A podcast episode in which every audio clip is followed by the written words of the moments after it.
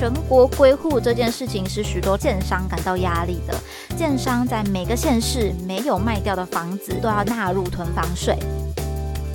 嘿，我是佳佳，这个 podcast 要开始喽！如果喜欢我们的节目，就按下订阅或在 Apple Podcast 留下五星评价哦。本集追追搜 news 来到七月第二周，一起回首近一周的搜寻趋势与热门事件吧。周热门，不知道大家有跟上哪一些事件呢？今天佳佳觉得可以分享关于产业、关于网络社群，还有甚至学生的部分，也有一些热门新闻可以跟大家来做分享啦。那如果大家有任何想要补充的，都可以在留言区来告诉佳佳。首先，第一个关键字看到的是七月六号囤房税来到一万笔以上的搜寻。七月六日，行政院通过囤房税二点零，税率由现行的一点五至三点六调升至二至四点八，也寄出了全国归户的机制。这是继平均地权条例之后，囤房税近来也是在产业中备受关注与讨论的。目前受最大影响的呢，似乎是在建商的部分了。当然，在环环相扣之下哦，对于房地产产业的业者，多少都会有受到影响。那除了税率的提高，全国归户这件。事情是许多全国型建商感到压力的。在这个政策的实行之下，全国型建商在每个县市没有卖掉的房子，全部的余屋都要计算在一起来纳入囤房税。所以推案量越大，手上房子越多的人就会越紧张喽。这边有一些新闻资料，有一位建商表示，他们盖房子本来就是用来卖，而不是要囤积的。但在囤房税越克越重的情况之下，针对多更案卖了。很多年但都卖不掉的房子，也是要对建商来课囤房税吗？这样公平吗？所以课税的对象要怎么安排，才能真正的收对人呢？不知道大家有没有什么样的其他想法，也可以来交流一下，留言告诉佳佳，或者大家也可以互相的讨论讨论啦。下一个关键字同样是七月六号看到的是 threat 来到二十万笔以上的搜寻，所以马上来问一下大家有没有注册登录自己的账号呢？App 上线第一天就有许多用户来做下载哦，那 JJ News 也已经有在第一天就做登录了。着重于文字的社群平台，究竟能不能成功走入民众的心中呢？我个人进入 App 的想法的，对它的界面的感觉就是。真的跟推特很相似，但我个人在推特会玩不起来。其实有几个原因哦，包含我身边的朋友都不在上面做活动，那另外就是英文文章居多啦，所以我基本上要看个贴文啊，划个社群内容，原本是一件很休闲的事情，但会变成说，哎，我的大脑不停在转换这些语言，翻译我看到的文字，就没有达到一个嗯很休闲、很直观的使用。可能就会有人说，诶，那你就追踪中文的用户，就会有中文内容啦。但这样的话，我又会觉得说，我其实在看的都是同一群人的内容，他们可能只是在一篇文章发在不同的地方而已，感觉又很乏味。所以，嗯，追根究底之下，是不是要赶快把英文学好？OK，有点离题，重点还是要回归到，嗯。在用户上，我觉得 Threads 因为它连接了 IG，所以入门就不会像推特一样，我有太多需要去重新吸收的部分。那在跟使用 IG 比起来的话，我个人认为动态浏览上，其实不论是我个人追踪的对象，或者是我没有追踪的人，曝光率都是很高的。所以有时候滑着滑着，我都会在想说，诶。这个人是谁？我没有追踪他，但他怎么出现了呢？所以会出现什么内容，也是演算法对我这个人使用社群习性的判断，认为这些人、这些内容是我会感兴趣而出现在我的一个动态上面。但跟在滑 IG 的时候不一样，因为可能本来是有图片，你更容易去判断说发文的人是谁这件事情哦。都是文字的情况下，你就很容易诶一时之间不知道自己到底在看谁的文章。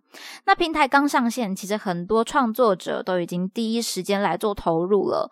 不过，在大家一开始不熟悉的情况下，目的都相对的单纯啊，就是要嗯轻松的来认识一下这个新的城市有什么不一样的点，所以也掀起了一个发废文的风潮。但我不得不说，我认为废文于我而言。还真的蛮有难度的，因为你要说废，但是事实上，你也要废的让人觉得有共鸣，让人会心一笑，才会有人要理你嘛，才会有人想跟你一起废，或者说，哎，带起大家来引用你的文字啊，在底下串文，才会有一个效果。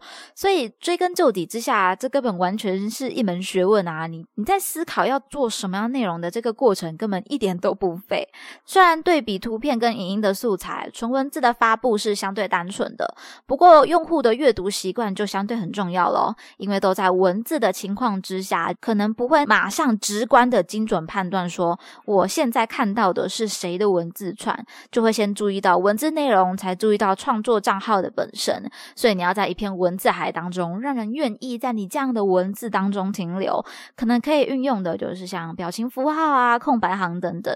如果未来这个城市真的在社群的考验之下生存下来了，未来肯定会慢慢增加一些商业价值啦，不管是广告业配呀，或者有一些行销课程，就会想专门教大家如何经营 Threads，那就可以一起来关注一下了。不过目前的阶段，我还是蛮鼓励大家可以进去玩一玩这一个新的 App，接触一些新事物的冲击也总是好的喽。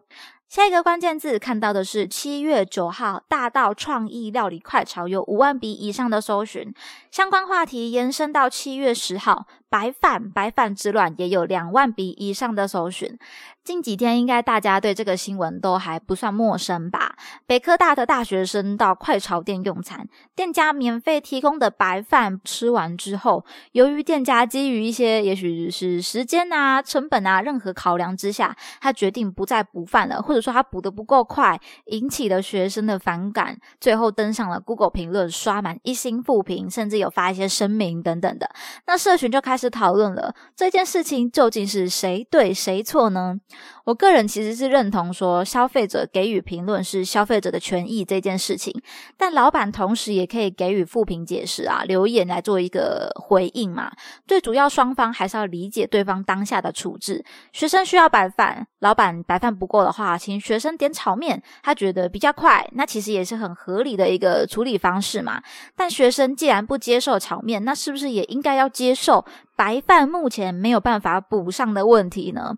站在旁观者的角度上，我认为是这样啦。那业者现在跟学生之间已经经过了一些，也许道歉啊、和解啊、声明的发布过程中，不管是店家还是学生，其实都是经过了一课。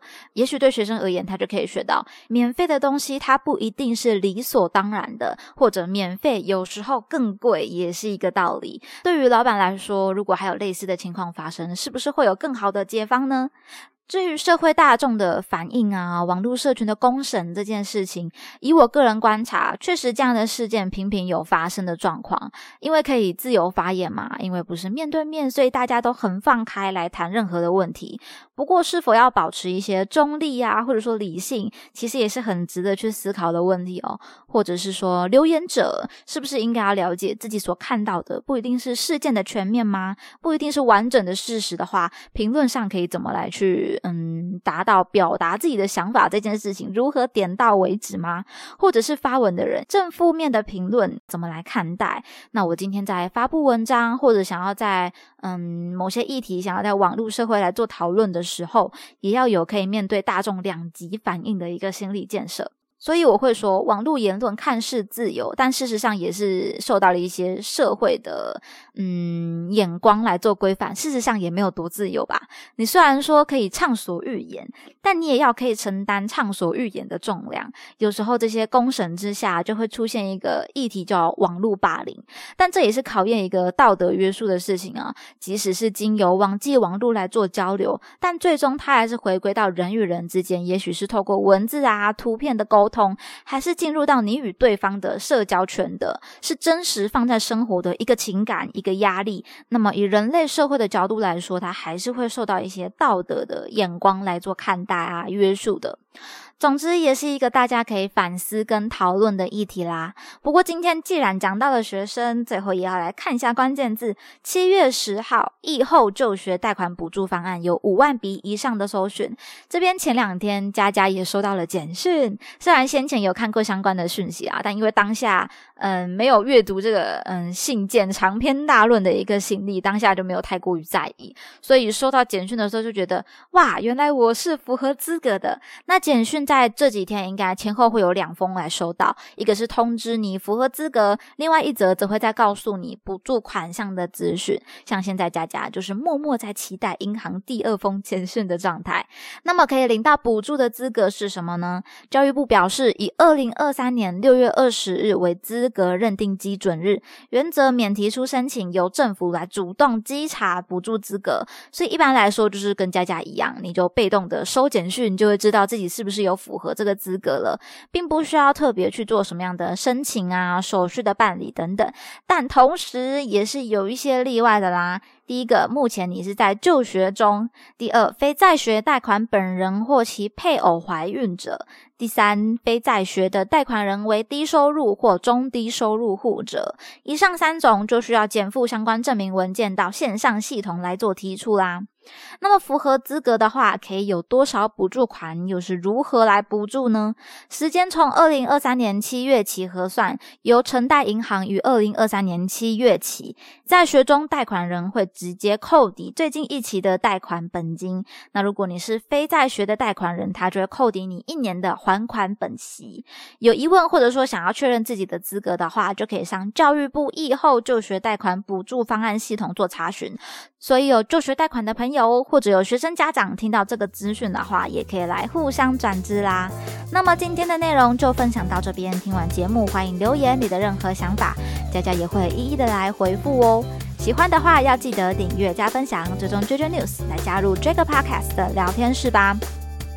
JJ 说 News 系列与大家一起思考与迈进，期待您下次继续收听。我是佳佳，大家拜拜。